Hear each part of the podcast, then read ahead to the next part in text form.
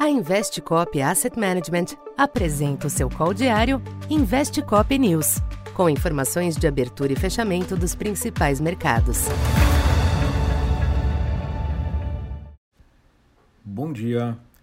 Eu sou o Silvio Campos Neto, economista da Tendências Consultoria, empresa parceira da Investcop. Hoje, dia 5 de maio, falando um pouco da expectativa para o comportamento dos mercados nesta sexta-feira. Os mercados internacionais esboçam uma recuperação nesta manhã, em uma semana marcada pelo nervosismo e pela volatilidade. As ações dos bancos regionais norte-americanos tentam reagir no pré-mercado, após mais um tombo registrado ontem, embora as preocupações em torno das instituições não tenham sido sanadas.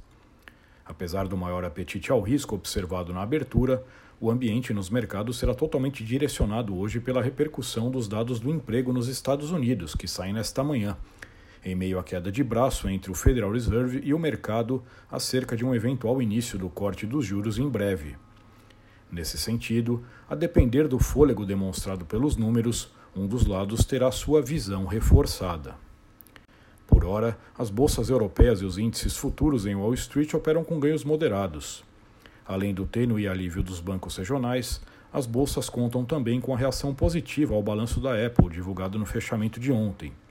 No mercado cambial, o dólar exibe leve viés de baixa ante a maioria das demais divisas, mas também será direcionado pelo payroll e demais indicadores, como a evolução do desemprego e dos salários nos Estados Unidos. Entre as commodities, o petróleo acompanha a menor aversão ao risco para buscar uma recuperação após fortes perdas registradas nos últimos dias.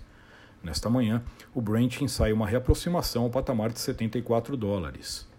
Já o minério de ferro voltou a recuar nos mercados asiáticos, estendendo as más notícias para ativos ligados à cadeia do setor.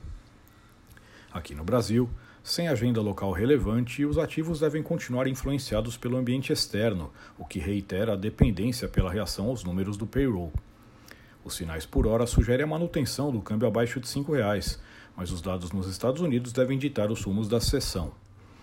Na bolsa, a reação das bolsas externas e do petróleo pode contribuir para estender a leve alta de ontem.